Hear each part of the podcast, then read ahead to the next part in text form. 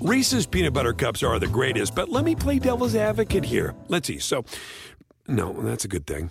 Uh, that's definitely not a problem. Uh, Reese's, you did it. You stumped this charming devil.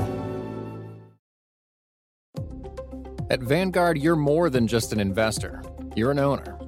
That means your priorities are Vanguard's too. So, whether you're planning for retirement or trying to save up for your next big adventure, Vanguard will work alongside you to set personalized investment goals. That's the value of ownership. All investing is subject to risk.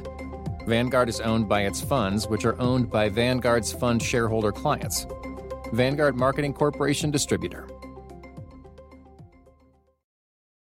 If you travel, you know how to pull off a perfect getaway. You know after you enroll with your Delta SkyMiles Platinum American Express card, you get up to $10 back monthly on U.S. rideshare purchases with select providers, like a car to the airport. You know which remote retreats have the best herbal baths, and where the Wi Fi password is rarely used. Because you're the escape artist. It's why you're a Delta SkyMiles Platinum American Express card member. If you travel, you know. Terms apply. Purchases must be on card. Visit go.amex slash you know. Everybody in your crew identifies as either Big Mac Burger, McNuggets, or McCrispy Sandwich. But you're the filet fish Sandwich all day. That crispy fish, that savory tartar sauce, that melty cheese, that pillowy bun. Yeah, you get it. Every time. And if you love the filet of fish, right now you can catch two of the classics you love for just $6. Limited time only. Price and participation may vary. Cannot be combined with any other offer. Single item at regular price. Ba da ba ba ba. Walmart Plus members save on meeting up with friends. Save on having them over for dinner with free delivery with no hidden fees or markups. That's groceries plus napkins plus that vegetable chopper to make things a bit easier. Plus, members save on gas to go meet them in their neck of the woods. Plus, when you're ready for the ultimate sign of friendship, start a show together with your included Paramount Plus subscription. Walmart Plus members save on this plus so much more. Start a 30-day free trial at walmartplus.com. Paramount Plus a central plan only. Separate registration required. See Walmart Plus terms and conditions.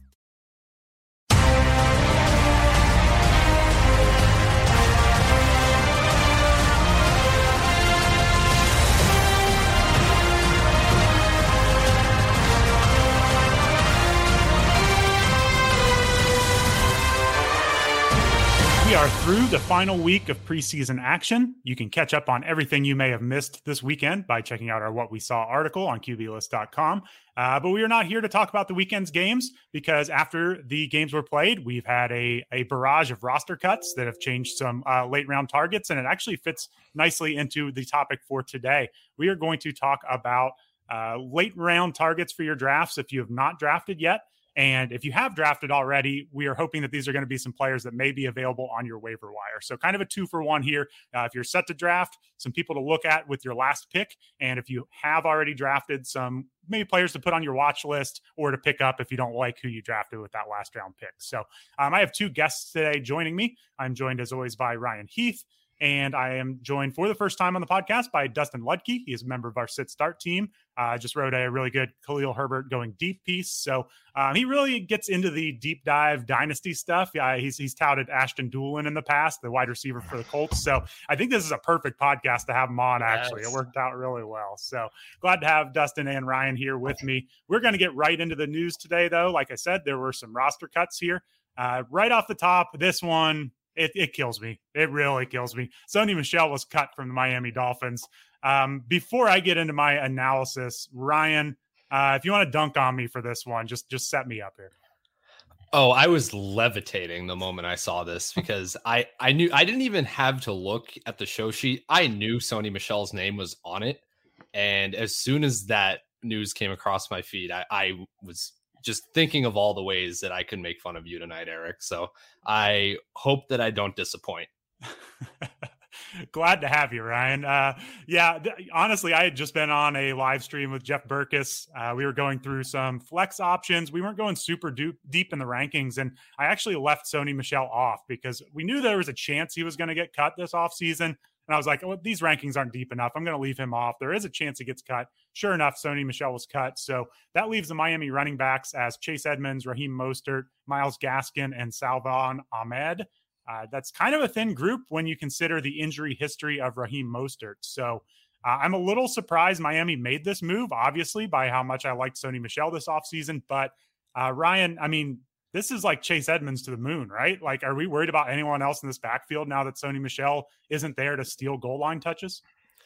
I'm really not. I think it is Chase Edmonds to the moon, as you said. Um, yeah, and the, the goal line touches is really what it comes down to. I that was really the most commonly cited reason for why a lot in the industry weren't fully buying into Edmonds. Um, but I now that he's competing with Mostert and Gaskin for those touches, uh, neither of which are really any bigger or, in my opinion, any better inside a runner than he is. Uh, I think it's full speed ahead for Edmonds. If you got a ton of him at his what his ADP has been the last few weeks, and congratulations. Um, looking down the depth chart, uh, I think this makes Mostert become an interesting later round guy on the off chance that he is the goal line back and that he I really the thesis is the same for him as it was for Sony Michel uh, all summer. And then I the only thing that freaks me out a little bit is seeing Myles Gaskin still on this roster and thinking about what what if Chase Edmonds is the next Myles Gaskin, where in the preseason it seems like he has a pretty clear path to touches and what we think is going to be a good offense. We've seen his receiving chops, and then fast forward a year later, and he's absolutely buried on a depth chart. Uh, so I that's my one fear. I don't think that matters as long as Edmonds ADP stays in outside of like the top six rounds. Uh, but we we'll have to see how this news affects things. Yeah, and I I was in on Chase Edmonds too. Drafted a ton of them. Uh, he was never going to take all the snaps. So honestly, I don't think this changes his value a ton. Uh, it just kind of gives me one less option that I like uh, super late in drafts. I just I don't love draft, drafting Mostert. He's he's age thirty, had so many injuries. Um, Salvon Ahmed, like he'll be someone I'm looking at on waivers, but I'm not going to draft him on a team. So I do think he kind of profiles as maybe the goal line back. But um, yeah, I kind of thought Gaskin might be the one getting cut. So it's interesting to see him still around. So um, outside of deep dynasty leagues, though, I'm not sure we're looking for beyond Chase Edmonds and Raheem Mostert here. So um, otherwise, Ryan, like Sony Michel, I'm just hoping he lands on the Baltimore Ravens now. What do you think about that? There's there's some good landing spots, and this is why nobody is going to trade for these running backs we see that are rumored because you're going to see the Sony Michel types just hit waivers for free right now. So there are a few teams that could maybe pick him up and give him some touchdowns this year, but I, I think I'm in trouble on my late round Michel shares. Yeah, I will get into the whole thing with running backs being rumored for trade this time of year later in the podcast. Okay. Uh, but yeah, I think Ravens could make some sense. Uh, we're not entirely sure on J.K. Dobbins' status for week one. Gus Edwards will not play week one. The possibility that really scares me is Michel reuniting with the Rams. Uh, yeah. My my Darrell Henderson shares would be very upset about that uh, because it really seemed like they liked Michel more than him uh, last year, and the fact that they didn't re-sign Michel re- was almost the entire thesis for Darrell Henderson. So if right. if that happens, then it, that's going to come crashing and down and burning very quickly. All right, let's spread some of this around. Uh, we'll take it to Dustin Ludke here. Just before the show, he was all set to tout Laviska Shenault as a late round, uh, you know, maybe week zero waiver wire type candidate. Uh, as a part of the Jacksonville Jaguars, well, Laviska Shenault has now been traded to the Carolina Panthers. So, Dustin, I'm a little curious um, why you were in on him before, and then what this news of the trade kind of does to Laviska Shenault here. Yeah, this was a heartbreaker. I think much like your Sony shares, I have a lot of Laviska shares uh, late in my drafts, both my dynasty leagues. Uh, you know, he came in last year had 99 targets. Uh, I charted everyone that had 100 or more targets in the past three seasons and there's been like five of them. I think it's less. It's like four percent of them have had zero to, or one touchdown. So I just thought he was do- destined to have more than zero touchdowns like he had last year. I am historically not a believer in Trevor Lawrence, so I don't think that offense is going to be great. I don't think Christian Kirk is great. Um, that team doesn't have the great wide receivers. Um, so I thought he had a chance to stand out. He's a huge athlete. I mean, he's a big dude. He runs runs, you know, these sweep routes. He's got speed. Um, so I was excited for what he could do um, in that Doug Pederson Press Taylor offense in Jacksonville. In Jacksonville, now going to Carolina, uh, it's going to be a tough road. It, if this had happened three, four weeks ago, I'd be much more excited. Um, going in a week and a half before the first game, uh, he's going to take so long to get used to that offense and build that chemistry with Baker Mayfield, who I also don't think is a great quarterback, but he's better than Trevor Lawrence. Um, but now he's behind DJ Moore, you know, Robbie Anderson, um, probably Terrace Marshall, and probably Rashard Higgins in the depth chart, and then Tommy Tremble at tight end. Um, so he's got an uphill battle, but you know everybody's touting him as the next Deebo Samuel. Um, I think he's, I think he easily could see some of that running work, but I, I think he would have lot been a lot better, and I would have been a lot happier had he stayed on Jacksonville. Yeah, I mean we'll get to the Jaguars depth chart here in a minute at receiver, but like you said, I mean, in Carolina, it, it wouldn't be that hard for somebody to move up to number two behind DJ Moore because Robbie Anderson is flirted with retirement at times. Terrace Marshall's kind of been a bust. Rashard Higgins is, you know, first year on the team. But the Panthers do have a million names on this depth chart at wide receiver. Like it's just loaded with people. So he's got some names to jump here to get into consideration. And kind of like you alluded to, this late in training camp is, is a little worrisome. It's just there's not much time for him to get on the field and show himself. So the Panthers don't always seem to have much of a plan for these moves either. So we'll we'll kind of have to wait and see on Laviska. Uh, doesn't really affect anyone on this team, uh, like any major names. It, it might maybe worry worry a little bit about Terrace Marshall or Rashard Higgins in dynasty leagues, but I think that's about the extent to that. So um, on the Jaguars end of things, like it kind of looked like it was starting to open it up for Shenault there for a minute, and now it's really opened up because uh, in addition to trading Laviska Shenault, the Jaguars also released Laquan Treadwell, which I know kind of sounds like a joke, but he played a lot last year. So he was on the field a lot as an outside receiver. That leaves Christian Kirk, Zay Jones, Marvin Jones, Jamal Agnew, and then almost nothing else after that. Like the Panthers have a bunch of names. The Jaguars, it really thins out after those four. So, um, Dustin, do you have any thoughts on just kind of this Jaguars receiving core in general without Shenault and Treadwell there? Yeah, I mean, everyone's going to be touting uh, Evan Engram as the tight end to be the guy who's going to pick up the slack again, not a name that you're super excited about. Everybody's waiting for that breakout. And how many years has it been? Um, I have not been a Christian Kirk believer. I, I, think Marvin Jones is the guy to have in Jacksonville now. Um, I think he has the history, and I think he's just a better receiver than Christian Kirk and Zay Jones. I mean, Zay Jones is fast. That's really all he has going for him. So I actually had Marvin Jones on my list of, you know, to add to this that we are going to talk about later, these late round targets and I just couldn't pick him over Shenault originally. So uh, he's back on top of my list of people to watch and possibly pick up this week. Yeah, I'm higher on Kirk than you are. I, I, like drafting Kirk, but I will say I was drafting zero Marvin Jones, and uh, like at least now that the names have cleared out, uh, you can kind of paint a picture where Marvin Jones has a nice bounce back year. So I was just always worried who was going to be on the field. And it seems like it's pretty clear at this point. It's Kirk and Zay Jones and Marvin Jones, and then Jamal Agnew gets in there for some gadget plays. So I, I think things really streamlined a lot in Jacksonville, and that, that should be good for all of these receivers in general. So, um, any last thoughts on uh, any of these situations or Shenault here, Dustin? Uh, no, I think that's it. I will just say that I've been a Chase Edmonds believer in Miami. Um, and I will say I think Sony could land with the Giants. That's my pick of who he goes yeah. to. Uh, they need somebody there, that's for sure. They so. sure do. I don't think you'd be too worried about him taking uh, snaps from uh, Saquon Barkley either. So maybe that's kind of a, a, win-win for everybody. All right, let's get to the next piece of news. Um, Jimmy Garoppolo, after all this waiting, his contract was restructured, set to stay in San Francisco. The the long and the short of it is basically he's a free agent at the end of the year. Uh, he now has a no trade clause and a no tag clause, so he can decide if the, the 49ers trade him somewhere or not. Uh, but I mean, he's probably going to want to get traded to a team where he can start, and this contract is more tradable. So I think this just delays it. Uh, it still looks like Jimmy G is going to get traded when somebody desperately needs him. I believe the Niners get a third round comp pick if they keep him all year. So maybe that's kind of the going rate. But Ryan, um, we talked a lot about this in Discord today. Uh, for all the people who are worried about Trey Lance, why don't you talk them off the ledge here real quick? Yeah, so there's kind of two ways you can go here uh, as far as coping over Trey, your Trey Lance bags that you might may or may not be holding. Uh, I'll start with just from the 49ers perspective. If if you are the 49ers and you're look, looking at this situation, you either cut Garoppolo, absorb dead cap, and get nothing in return from him, because because every team knew that they that there seemingly wasn't much of a market for him before final cut downs. Maybe there will be now. Um, so you either cut him, get nothing, absorb dead cap, or you do this, make his contract more tradable. And if you end up keeping him as an elite backup all year, then as you said, you get a comp pick for him at the end of the year if he goes away. So it from the 49ers perspective, this completely is this can be completely consistent with them still viewing Trey Lance as their long-term answer.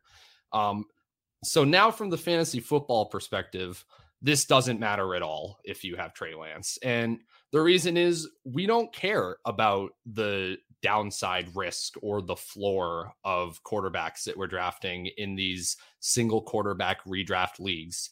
If your quarterback completely busts, if Trey Lance gets benched in week two, you get to go pick up Derek Carr on the waiver wire and get 80% of the production that you would have from drafting a quarterback in the ninth round of your draft. So it's not as if it really matters that Lance has this downside now. And he always realistically did have this as a possibility. It feels more real now. And that will likely affect his ADP. So you might be able to get him even later, and especially in your home league. So I would not be scared off of him whatsoever. I would send trade offers, frankly, if you don't have him in your redraft league. See if you can pick him up from a panicking uh, owner. Yeah, I mean, my worry at first was just that if he's really struggling for three or four weeks, like with, without Garoppolo around, like they have no choice. They're just going to keep running him out there. They do have a choice now. Uh, but I agree that we should be shooting. The whole idea with Lance is upside anyway. We're taking on some risk with him, and I, I, it, it, would take a really bad performance from Lance for them to move on to Jimmy G. They've already seen what Jimmy G does for them, and they decided to move on. So um, I, I, agree with you there. Uh, if you like Lance, keep drafting him, and you're probably getting a discount now. And it'll be interesting to see if Jimmy G does get to a team this year because there are a few teams he could certainly boost, and uh, we'll see if he fills in for you know an injured quarterback or whatever. So. Uh, but yeah, keep drafting Trey Lance. I'm on board as well. And then we just wanted to quick, give a, a, quick mention to the the Brian Robinson news, who was shot uh, multiple times in a in a robbery. I, I think his his car was um, hijacked there, and I like it's there's not much fancy takeaway here. Um, we don't know what his status is, how long he could be out. It's just uh, I just wanted to mention that in case you are drafting and you missed the news. Um, Brian Robinson is going to be out for a little while, so I just monitor that Washington situation there. But um, he does seem to be doing okay now, so uh, good news so far. So hopefully that keeps improving. Um, but let's get into the bulk of the show here. Um, this is a late round targets, uh, week zero waiver wire, whatever you want to call it show. These are players that you can get with your last pick or players that you can put on your watch list. Uh, pick them up if you didn't like, uh, you know, the last round pick or somebody got hurt. Um, somebody you could look at on your waiver wire. So our criteria for this was all players that were 30% or less rostered in Yahoo leagues. Uh, a little bit of an arbitrary cutoff, but it gets us a pretty good list of names here. And I, I think it's going to be a little bit more uh, representative of a home league, which is what a lot of the drafts are going on right now. So we each came up with some players we're targeting. Uh, we're going to go through these and just kind of pick out our favorites. Um, Ryan, let's start with you and your top name you're, you're targeting on this 30% or less group. Yeah, before I start talking about my guys, I just have to take the one victory lap of I am the only person on this podcast that wrote four names down and none of them got cut or traded today. So I I that's my only victory lap I'll take. I promise I'm done mentioning it. All right. So getting into my first player, it's Rachaad White. Uh, he is rostered in only 30% of Yahoo leagues. He's going in the double digit rounds of your draft. So you can absolutely get him. Uh, so, as I mentioned, players that are rumored for trades, Ke'Shawn Vaughn is currently one of them. Uh, this may or may not matter much to Rachaad White. Uh, because he's been playing ahead of Vaughn in the last two preseason games. Seemed like White was easily beating him out regardless. But the fact that Vaughn's name is coming up in trade rumors, that should tell you there's a pretty good chance that he gets cut. And if that happens, then the backfield is just even more wide open. And uh, White is even less likely to have to deal with a committee situation in the event of a Leonard Fournette injury. He could just be the bell cow immediately. Uh, who else is in this backfield? Giovani Bernard has also been mentioned as a cut candidate. Uh, the team would only save about $150,000 if they cut him against the cap. Uh, and Bernard is currently injured, mysterious ankle injury. We don't know too much about. Uh, hasn't seen much action in the preseason. Um, and really, he wasn't much of a factor last year, uh, even when healthy. So it it doesn't seem like the Bucs have a huge reason to keep him. I would almost 100% sure say that either Vaughn or Bernard are getting cut. And either way, it's probably good for Rachaad White.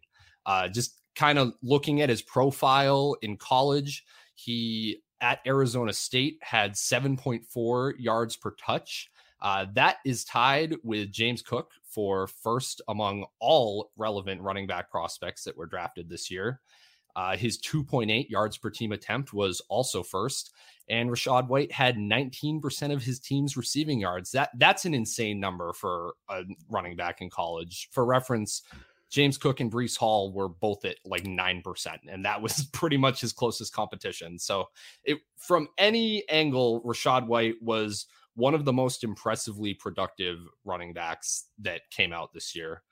Um, so, there's really not much else to it. He is fast, he's big, 84th percentile speed score. He's on one of the league's best offenses. Leonard Fournette is 27 years old. Uh, and if Fournette gets injured, it's wheels up for Rachaad White, and he's probably a top 12 running back in any game that he gets the majority of the work. So I, he should be on all your rosters, essentially, is what I'm saying. Yeah, it's it's kind of wild transitioning over from the best ball season into the home draft season and, and seeing uh, Rachaad White under 30% owned. I mean, he's going way off the board. What, like pick 190 or something and uh, Fantasy Pros ADP? I don't know. It's way down there wherever he was at. Um, so, Dustin, is Rachaad White someone you're targeting late in drafts? I mean, I think this is one where we don't have to even wait for the last round. You could pick him a little earlier than that. But is Rachaad White on your radar here from uh, Tampa Bay? Oh yeah, I mean he's definitely a guy that should be talked about in that group with all the other elite handcuffs in the league. I mean, he's not the Tony Pollard, uh, AJ Dillon type, but he's definitely should be there with the um, Jamaal Williams, who's 45% rostered, Alexander Mattison 63% roster. If something happens to Leonard Fournette, if he goes down with an injury, I mean, Robinson could be a league winner. I mean, he could just dominate that backfield and see a ton of carries. I mean, there is the question about the O line there, but I don't think that matters for running backs. Uh, and Tom Brady is still Tom Brady, but he's up there in age and he looks like a skeleton now in his latest press conference. So at some point, you think that age cliff is going to hit Tom Brady. And if it does, it's going to become a running team. And if Fournette can't handle, I think Robinson shoots up there. I mean, I'm looking at Nyheim Hines is 30, uh, 68% rostered. I think Rachaad White should be in that range in the 60, 70% just because of the upside he has. I think he'll go into the season uh, in a, probably a 60 40 split where Fournette's getting 60% of the carries and he'll see 40, which is still really good. And I think it just could increase. And at some point, that team has to figure out what they have for youth. They keep signing Brady to one year deals and trying to bring back Gronk and all these other old guys. They got to get young and see what they have so they can build for the future. And I think we can see that, especially later in the season, of Rachaad White just taking over more and more. Yeah, I, that it's wild to me that Jamaal Williams is getting drafted ahead of Rachaad White. It, has got to just be a name thing. People know the name and they're taking Jamaal Williams. But I mean, I think if D'Andre Swift got hurt, uh, we're not even certain that Jamaal Williams would. I mean, I, there's a lot of names in that Detroit backfield, so I wouldn't even be so sure that he's going to dominate the work. I, I, think Rachaad White would most likely dominate the work as long as Tom Brady doesn't hate him because uh, they have looked for every reason to get rid of Ke'Shawn Vaughn possible. And as someone who drafted a lot of Giovani Bernard last year, uh, he was very disappointing. So, um, all right, Ryan, let's move on to your next player you're targeting at the end of drafts here. Yeah, so next is a player that I don't think I've touted at all yet on this podcast this year. And he's not even a player I have that much of, but he just sticks out to me as someone that should obviously be rostered more than he is. So it's Jalen Tolbert. Uh, he's on 23% of Yahoo rosters. He's it seems like he's gonna be the second wide receiver for the Cowboys at the start of this year. And I don't know why people aren't more excited about that. Michael Gallup and James Washington likely aren't gonna play in the beginning of the year. And I the best part about Jalen Tolbert is if you put him on your roster now and worst case scenario, week one, he sees two targets and plays like 10 snaps, then you know you can cut him. If Noah Brown is somehow playing ahead of him in two wide receiver sets, that then fine, cut cut bait on Tolbert. But you're gonna see his role immediately, and that role is what we're we would want to stash him for. Uh, and I mean, if he gets that role and it turns out he's good, then uh, amazing.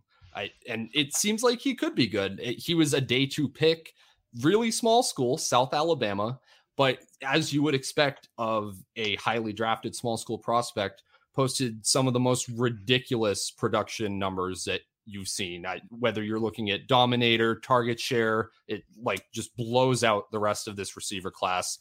47.9% of his team's receiving yards his final year is like I can't remember a number that high for a, few years at least. Eh, he's a bit older. I think he's 23 years old. Um, so I that's I'm not like crazy about him in dynasty for that reason. Uh, but you're as I said, you're that might mean he's just NFL ready and he's gonna step right into the Cowboys wide receiver two place. It it there's it's just insane to me that he's only on 23% of rosters. Like this feels like a very obvious guy that you should stash.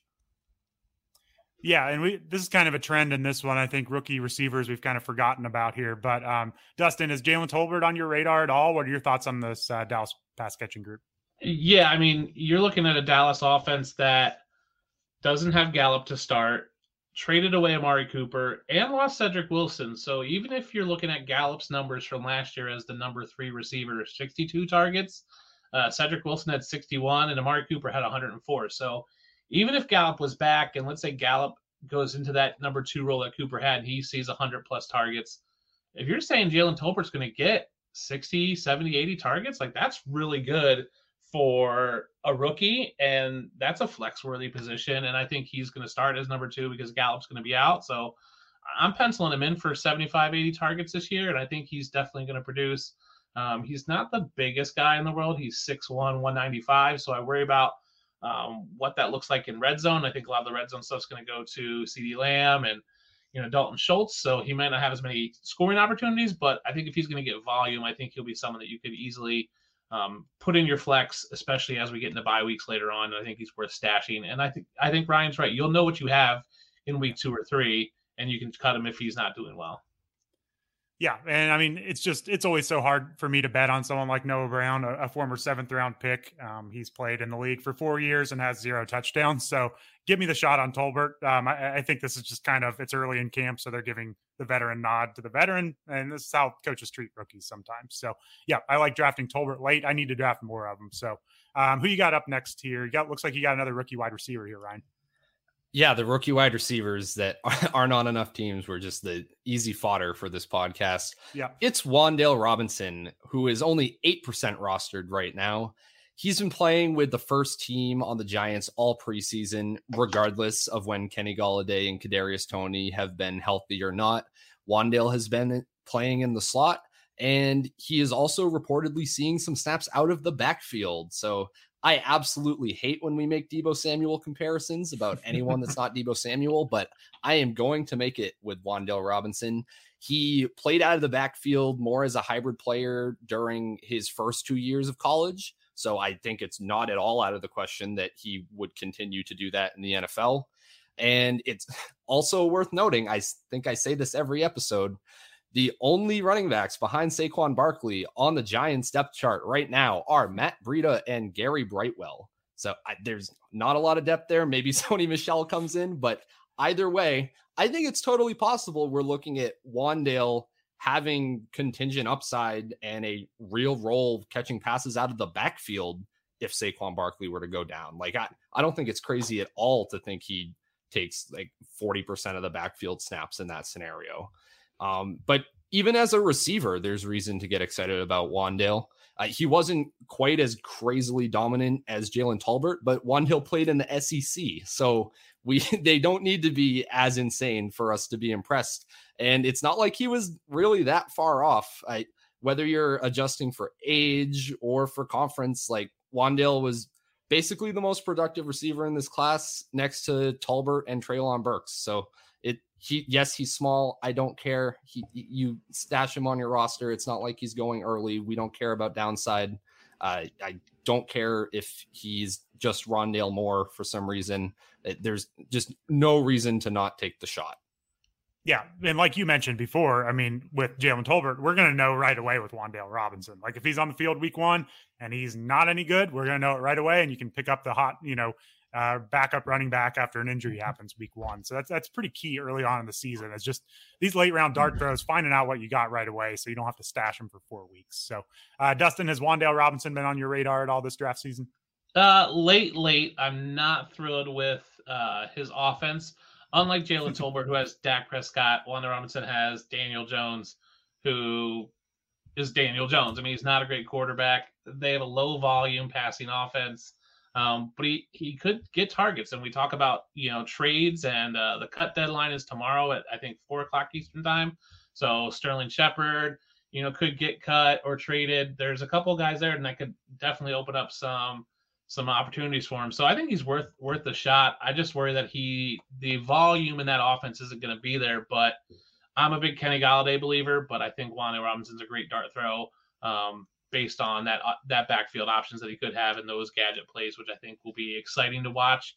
And you know they could be in the ten, you know, in the ten zone. He could easily get those jet sweeps or those uh, wildcat formations and run it in. And I think that'll be huge fantasy bonus for him and for owners of him. I just he'd be a real late dart throw for me. Okay. I, I, I, I don't know. I might like him more than Jalen Tolbert, although bringing up Dak Prescott versus uh, versus Daniel Jones, that might have swayed me. Real simple logic there, but you might have swayed me on that one. But I do like both of those receivers, so I think those are good options. Uh, Ryan, who's the final name on your list here? Yeah, so f- I had to have at least one player that wasn't a rookie, just so I wasn't just touting every single rookie. Uh, Eno Benjamin is rostered in only 4% of Yahoo leagues. He has started every preseason game for the Cardinals. Uh, Darrel Williams was not playing much in the preseason. He mixed in a little bit, as I understand, in the most recent one, but Eno was still playing ahead of him. Uh, Darrel Williams is rostered in twice as many leagues, but I, from what I can tell from a bird's eye view, it seems like there's about an equal shot of either of these players being the number two to James Conner. And the number two to James Conner is a valuable role, even if James Conner doesn't get injured. I, Conner only averaged a 42% snap share last year in games that both him and Chase Edmonds were healthy. Now, I don't think, Eno Benjamin's as good as Chase Edmonds. He did get a few opportunities last year when Edmonds was injured.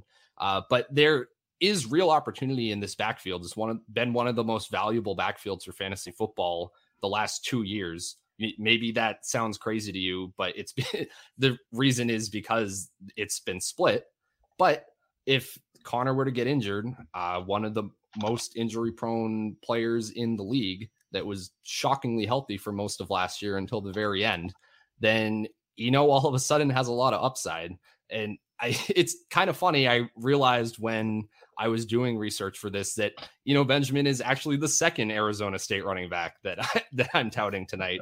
Uh, he was, unlike Rachaad White, seventh round pick, not a lot of draft capital invested in him. Similarly, had some pretty good production, especially in the receiving game 35 and 42 receptions his final two years of college. But I, I think the thing with Eno is as a seventh rounder, for him to stick around on a roster for through three years, that would suggest that the team has something they want to do with him. Uh, Darrel Williams has been mentioned as a cut candidate before. I don't know if that's really true or if that is going to play out, but either way, I think Eno is the one of the better bets for a good handcuff or a running back with good contingent value that you can just stash late for free and he's one of the least rostered so I wouldn't take I wouldn't take him as a handcuff over someone like Rachaad White or Alexander Mattison, but I think you're in the conversation with like Jeff Wilson, I would say, or any Titans or Panthers running back. I would probably rather have you know Benjamin than uh, sorry, other than the two starters, obviously on those teams. But yeah. yeah, I I just think he sticks out as an easily obtainable player with a lot of upside. Yeah, and I'll I do have a little bit of insight on this one just because I've had to watch two of these Cardinals preseason games this uh, this preseason for the what we saw team. I saw the most recent one as well. Um, Eno drew the start last week, and the Cardinals were kind of running him up the middle uh, early just to kind of you know probably just to give him more reps on doing that because I don't think that's necessarily his role getting those up the middle runs out of shotgun. But um, you know he got two carries on eight yards on those attempts, and uh, but you really saw his value Um, I, I, think it was third and two on that drive. Uh, he ran a wheel route out of the backfield. It was like a pick play. He was wide open. The quarterback actually threw a pretty poor throw, McSorley, and uh, you know Benjamin made a really nice catch on it, and they they schemed him wide open on the play. So I, I my only pushback is him as a handcuff is I do think if uh, James Conner goes down, we might be looking at Darrel Williams as the James Conner from last year, and Eno Benjamin as the Chase Edmonds, which is still totally cool. I mean, we'd love to have Chase Edmonds. So uh, that I think maybe if if Conner goes down, I mean they used Darrel Williams um, on a third and two later in the drive, and he, he looked pretty good. And they gave Darrel Williams a goal line rush for a touchdown in close. So I think that's the only thing from my perspective that's going to hold Benjamin back is if they see Darrel Williams as more of that, you know, kind of goal line back. So, um, Dustin, do you see anything differently with this backfield here? No, I agree. I think if Darrel Williams get cut gets cut uh, today or tomorrow, yeah. I think that definitely increases. You know, Benjamin. I know Jonathan Ward has played well. He's also on the roster, but I think he injured his shoulder.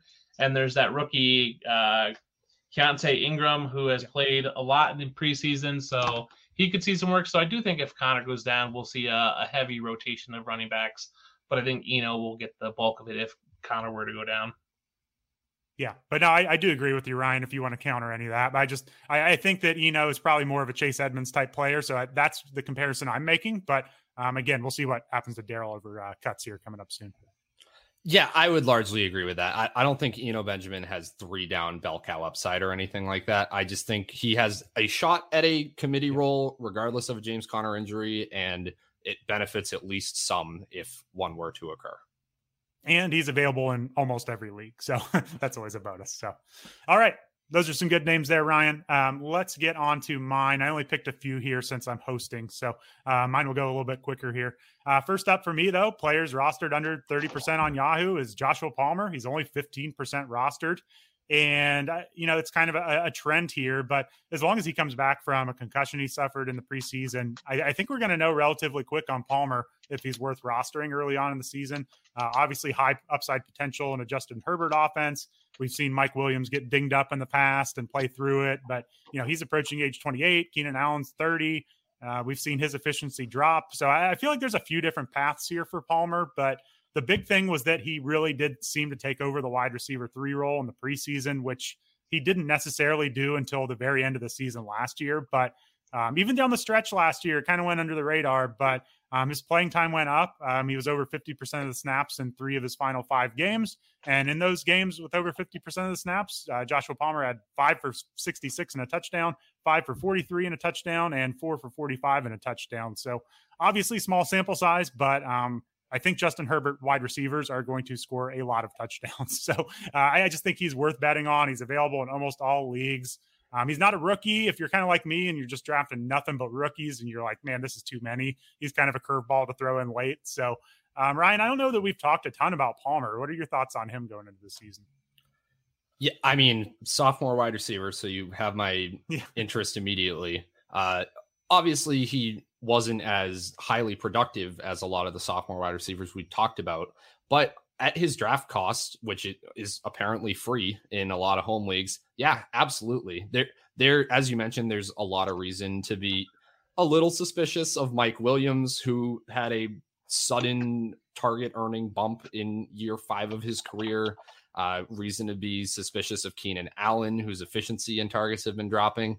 It, in situations like this where we know the offense is going to be good, but I'm not confident in any of the highly priced weapons, I will love to take the shot on the much more affordable Josh Palmer.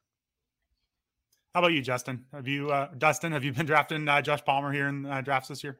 I have. So you mentioned my Ashton Dulin uh, take last year. Josh Palmer was also in one of those very similar articles as a uh, dynasty uh, trend to watch, and I that was December of last year. I was saying pick up Josh Palmer and get him get him on your dynasty rosters. I think uh, you want all the passing options you can on that Chargers offense, uh, just like you would with the Bengals. You want Chase and Higgins and Boyd. Um, I think he's just just like that for the Chargers. All right. Um, so next up for me, uh, this is a little bit similar to Ryan's Jalen Tolbert take here. Um, this is one that I have not been drafting, but seeing how available he is, um, I think maybe in my home league I'll be looking at him. That's Jahan Dotson for uh, the Washington Commanders. And it's really just, uh, it's a little similar to Jaylen Waddle last year. Like, we're really bad at evaluating rookie wide receivers as a fantasy industry for the most part, other than like the slam dunk ones. And um, we saw Waddle with crazy high draft capital last year just smash with, you know, not an elite quarterback with, at, with two under center. Um, Dotson is set to play week one as a starter, which is not very common for rookie wide receivers. Um, they're saying he's going to play even in two wide sets uh, across from Terry McLaurin. So Jahan Dotson is going to be on the field. Um, he was the 16th overall pick in the draft. That's really high draft capital.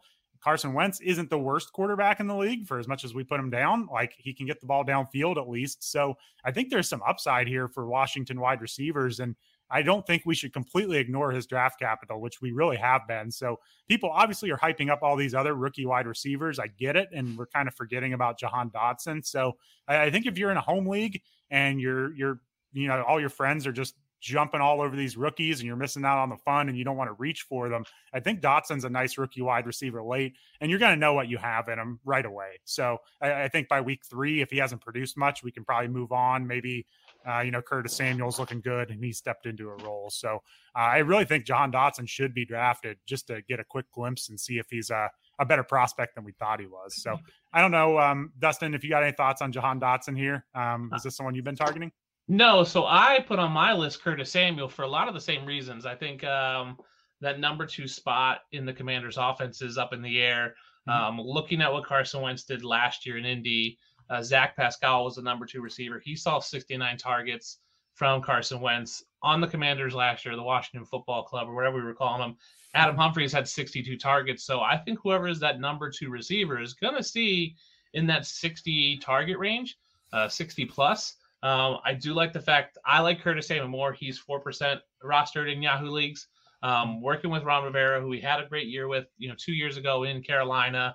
Um, does get used a little bit in those jet sweeps and kind of those gadget running plays. So I like him a little more, but I think I think either one of those are worth a shot to see who's going to be the number two. I do think Dotson will probably get the starting gig, but I think Curtis Samuel will overtake him. But I think there's definitely room for someone in that offense to step up. Yeah, I mean, obviously the the deal with Samuel is just how long can he stay on the field? Um, how does he look? How, does he take time get back into the swing of things? Uh, he could certainly overtake Dotson, but I, I think both of them are worth a shot early on just to see how this offense is going to look because they do have a pretty good play caller there in Washington for all the the problems they've had. Um, I, I do think Turner is a pretty good play caller, so I'm mildly intrigued here. Ryan, do you have any thoughts on Washington's receiving corps? I would just kind of echo what you said at the top, Erik, that if you're looking at a list of players to draft late and only one of them got first round draft capital as a wide receiver, yeah. It's not bad process to take that guy almost no matter what we think of him as a prospect. Like we we were super uh, gung ho as an industry in fading Kadarius Toney last year after he went in the first round. Yep. When he was on the field, he was very efficient. So that easily could have blown up in our faces much more than it did. and he's someone that we're interested in targeting now. So I, I think we're we totally could live in a world where Jahan Dotson is one of the better rookie receivers this year. Yep.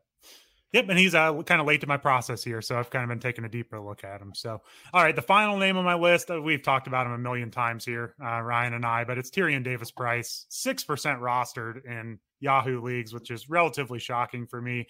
Uh, you know, I know why people are down on him. We can't predict this San Francisco backfield, but I mean, Elijah Mitchell only played 11 games last year. Um, he missed games due to a shoulder injury, a finger fracture, a combination of a concussion and a knee sprain. He played through a rib injury, and he, now this year he's returning off of practice. Um, has missed the past three weeks with a hamstring injury, so we're already going into week one here with Mitchell dinged up.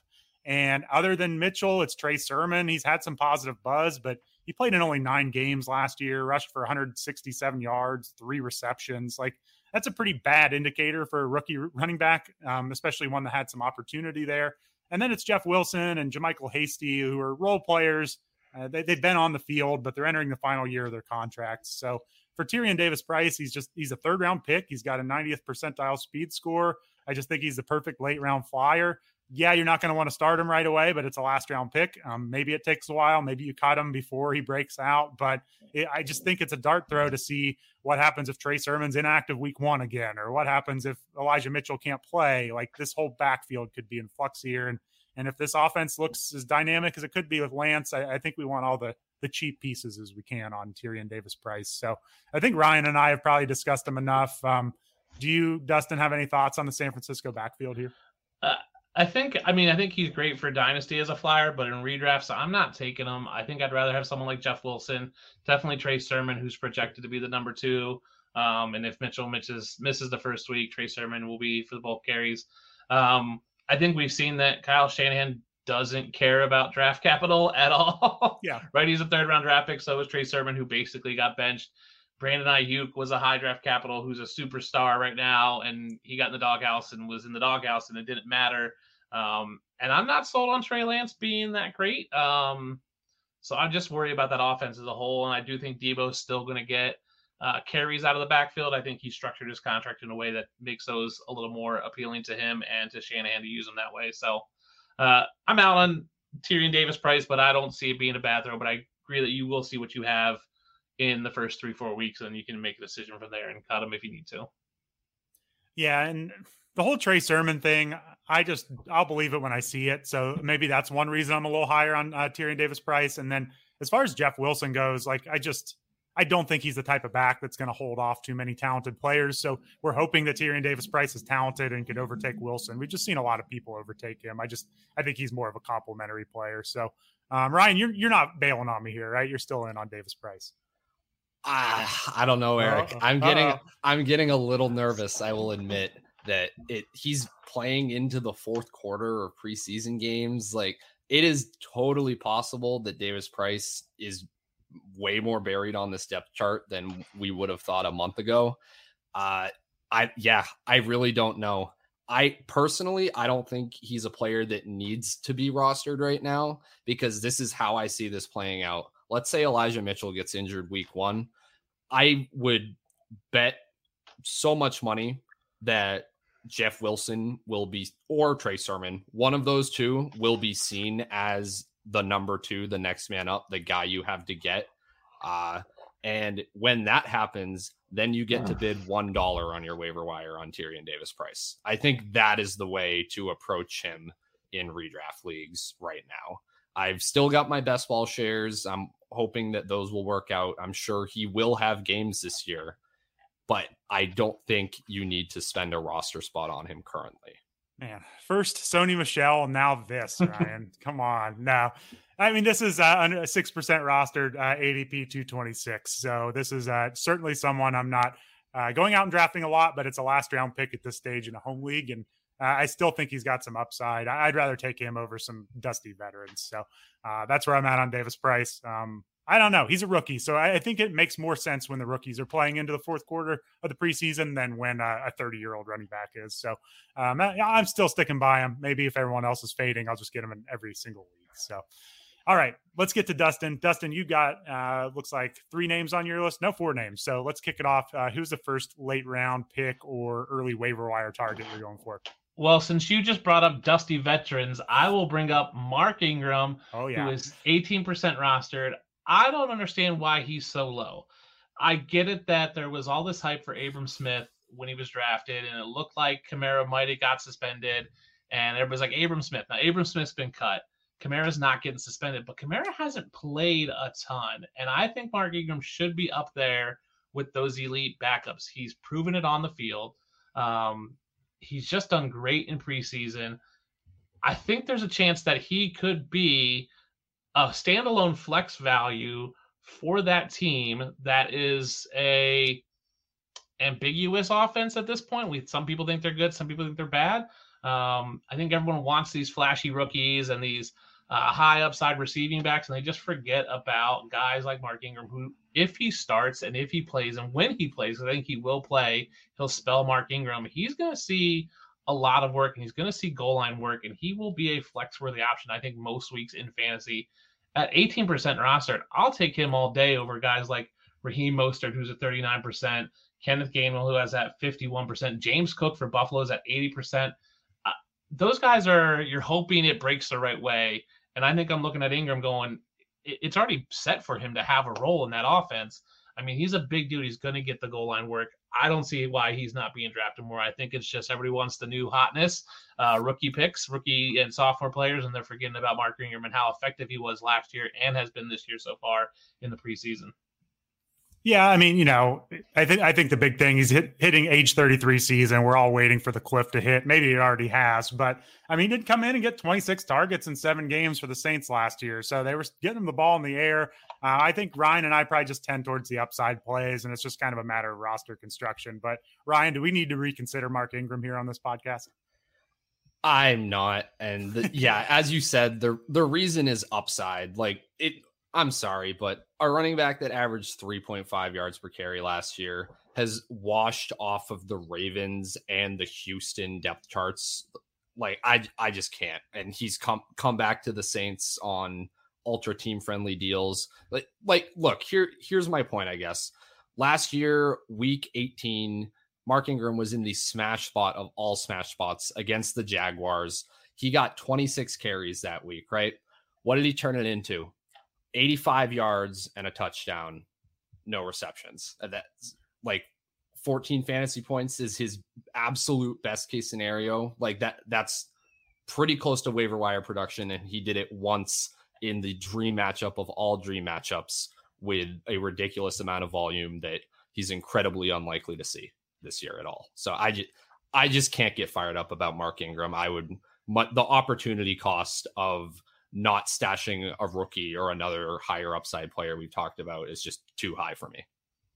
Yeah, and I do understand Dustin targeting him because there's nobody on the roster behind Alvin Kamara, and the Saints do seem to be in love with Mark Ingram. So, I, I mean, like Dustin, I totally get it. If you want to defend any of those points, go for it because like somebody's got to get work behind Alvin Kamara, and it sure looks like it's Mark Ingram right now. But any any pushback on anything we just said there? That I think we'll be a little nicer on the rest of your picks here. Yeah, I'll say weeks 8, 9, 10, and 11 last year.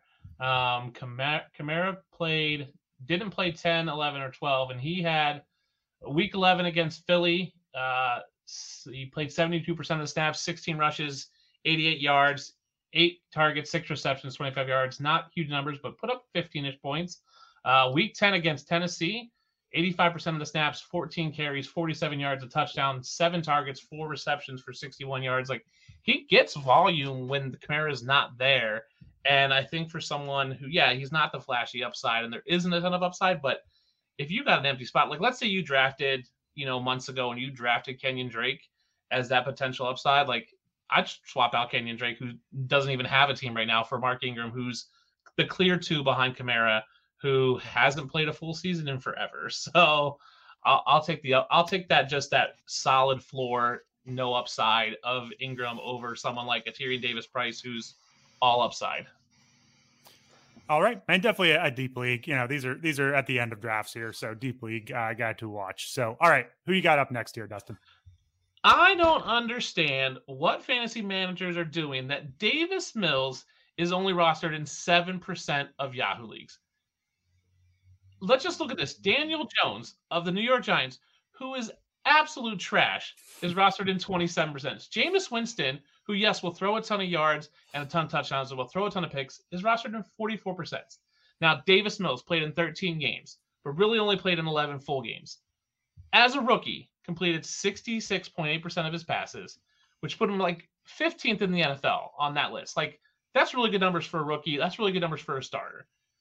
In his last five games, nine touchdowns, only two interceptions. Now, yes, he had 31 sacks, but they added AJ Cann, Scott Quessenberry to protect him on the O line. He's got Brandin Cooks, who's always criminally undervalued, Nico Collins, who was close to being on my list, Brevin Jordan, who people like as a sleeper tight end he's just going to make plays. He's going to be solid. Yes, he doesn't have the rushing upside of Justin Fields and Trey Lance. He doesn't have the pedigree of a Trevor Lawrence, but he could easily be the second best quarterback from that draft class behind Mac Jones. Yeah, and so I think this is more about where they are ranked than anything. I'm probably not drafting Mills in most typical one quarterback leagues. I'm definitely not. But if, if you just look at him compared to this rookie class from last year, I did a lot of look, looking into the stats from them because it was really bad across the board. But Davis Mills had a 4% touchdown rate. That was second to only Mac Jones of that rookie class last year. Um, there were a lot of numbers like that where like yards per attempt, most of the rookies were horrible. And then it was Mac Jones and Davis Mills with decent numbers. Um, he had a 15th in the league in completion percentage. Davis Mills was. So I, I, do agree with you. I think it's worth pointing out for all the hype that people get on Trevor Lawrence um, and Zach Wilson primarily. Uh, Davis Mills was just better than them. Now, Justin Fields gets the rushing upside. That that kind of changes that. But I think specifically when you compare Davis Mills to Trevor Lawrence and Zach Wilson, just looking at last year's numbers, he blows him out of the water. So I'm not going to push back too much on that one. Um, it's just a matter of I'm probably not going to take him in most leagues, but I do think he should be ranked higher. Um, Ryan, do you have any Davis Mills takes here? Are we just undervaluing maybe this Texans offense as a whole? Yeah, not like a strong take. I I know that at some point this year I'll be talking myself and everybody else into streaming him as a quarterback streamer. Yeah. Uh, the, because yeah, there there are a lot of pieces here for him to succeed. He's somebody that I would be targeting in every single superflex league, ever especially yeah. dynasty superflex. He's pretty attainable, and he yeah, like as Erik just said, had one of the better rookie seasons of the whole class last year. So I don't think he's going away. I think Davis Mills might be a thing.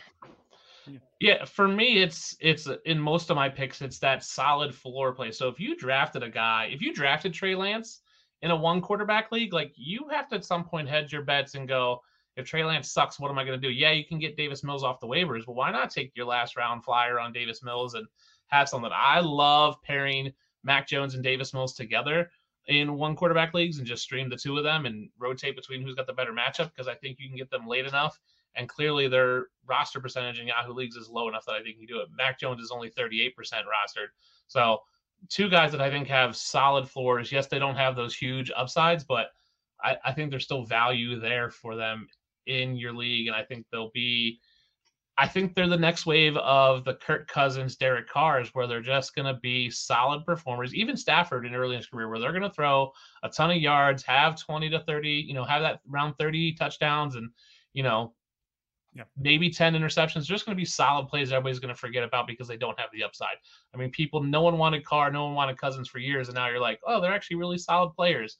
I think we're seeing that from Davis Mills and Mac Jones as the next next wave of those type of guys.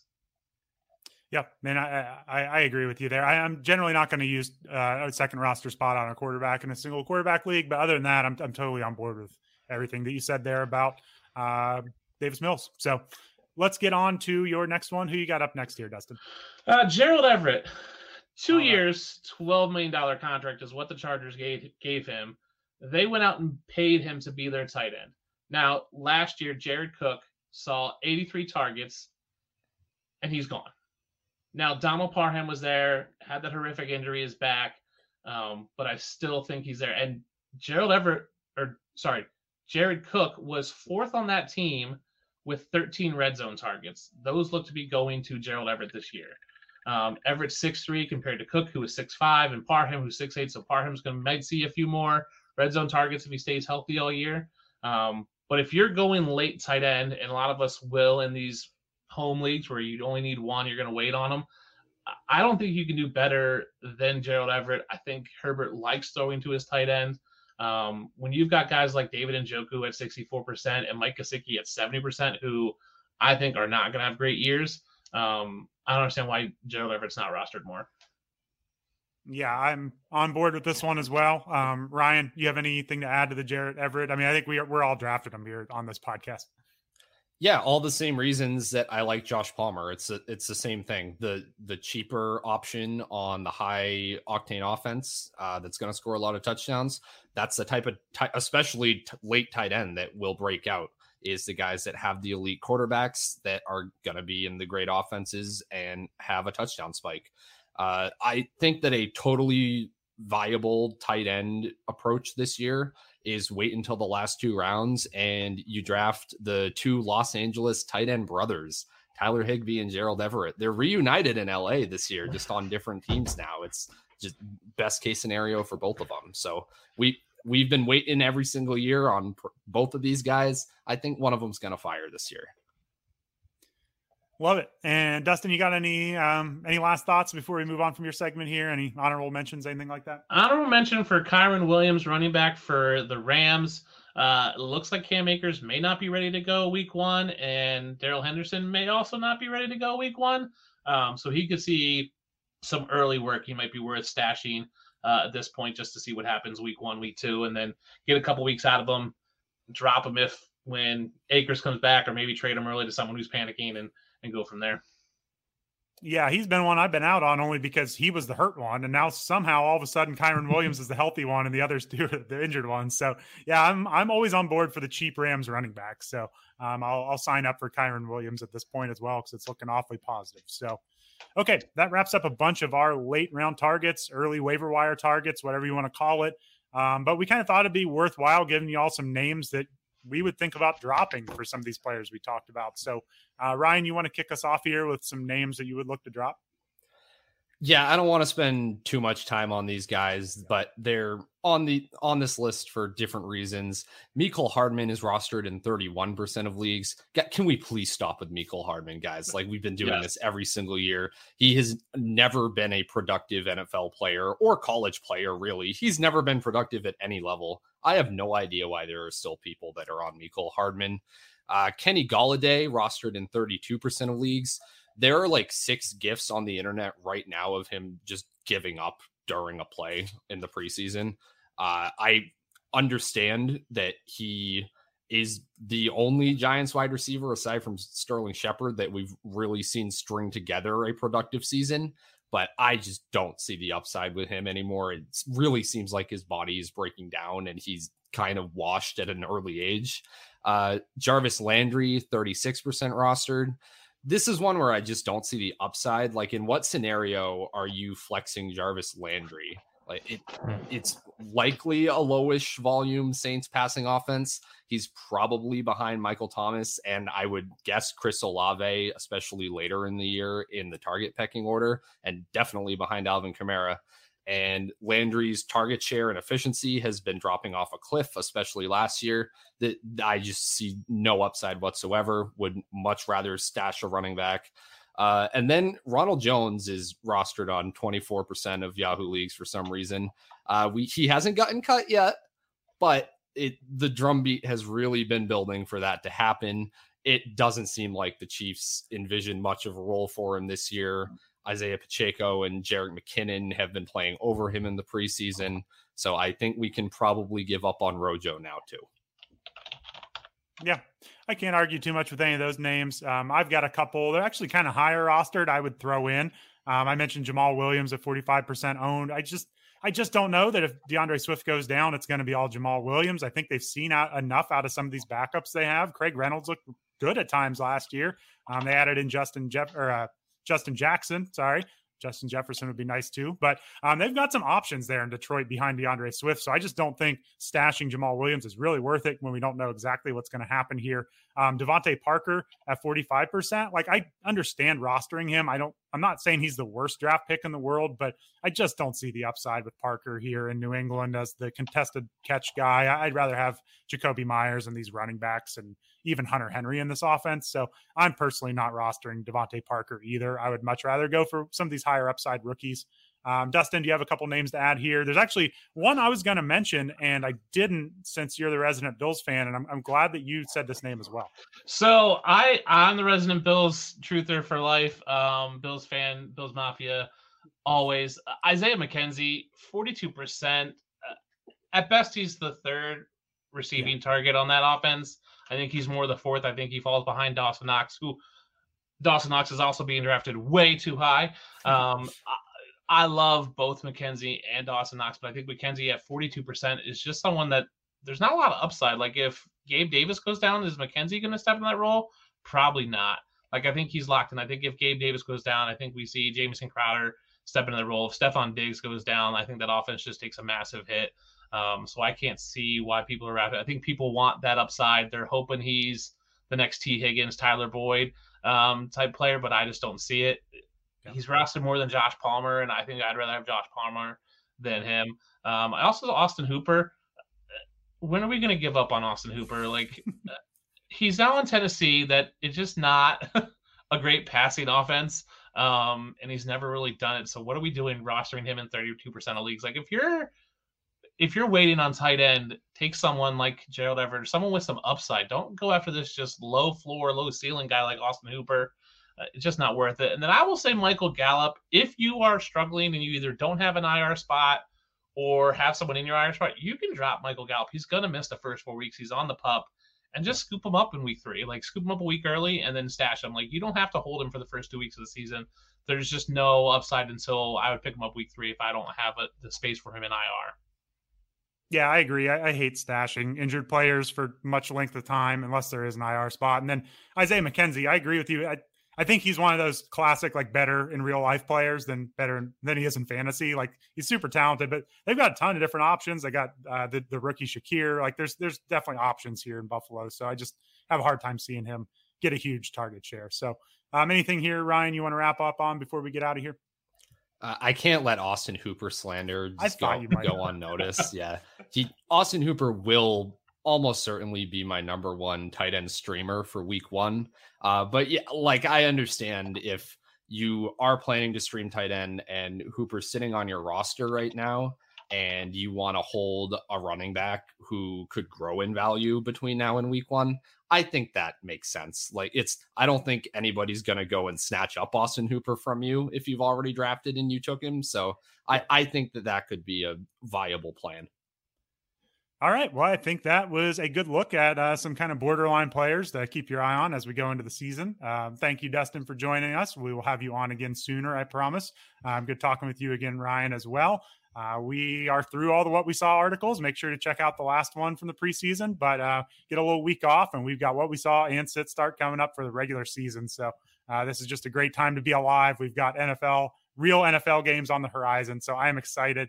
I'm not really even sure what our next podcast is going to be. We'll just wait for some new, some news to come out, and we'll we'll be back with you here pretty soon. So, um, thanks everyone for listening. Check out the website for our what we saw article, and I will talk to you again soon.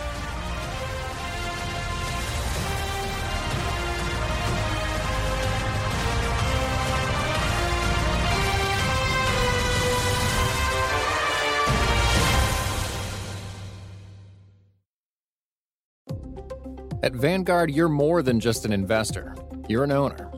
That means your priorities are Vanguard's too.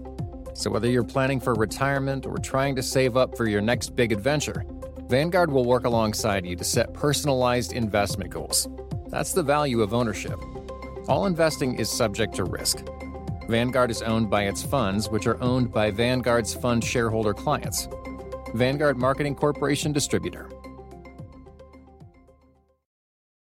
At Bet365, we don't do ordinary. We believe that every sport should be epic. Every goal, every game, every point, every play. From the moments that are legendary to the ones that fly under the radar. Whether it's a game-winning goal in the final seconds of overtime or a shot on the goal in the first period. Whatever the sport, whatever the moment. It's never ordinary at Bet365. 21 plus only. Must be present in Virginia. If you or someone you know has a gambling problem and wants help, call 1-800-GAMBLER. Terms and conditions apply. Everybody in your crew identifies as either Big Mac Burger, McNuggets, or McCrispy Sandwich. But you're the filet fish Sandwich all day. That crispy fish, that savory tartar sauce, that melty cheese, that pillowy bun. Yeah, you get it. Every time. And if you love the filet of fish, right now you can catch two of the classics you love for just $6. Limited time only. Price and participation may vary. Cannot be combined with any other offer. Single item at regular price. Ba da ba ba ba. Walmart Plus members save on meeting up with friends.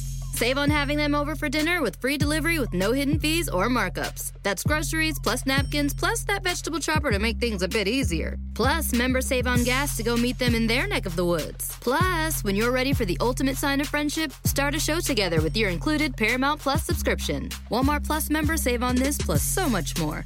Start a 30-day free trial at walmartplus.com. Paramount Plus Essential Plan only. Separate registration required. See Walmart Plus terms and conditions.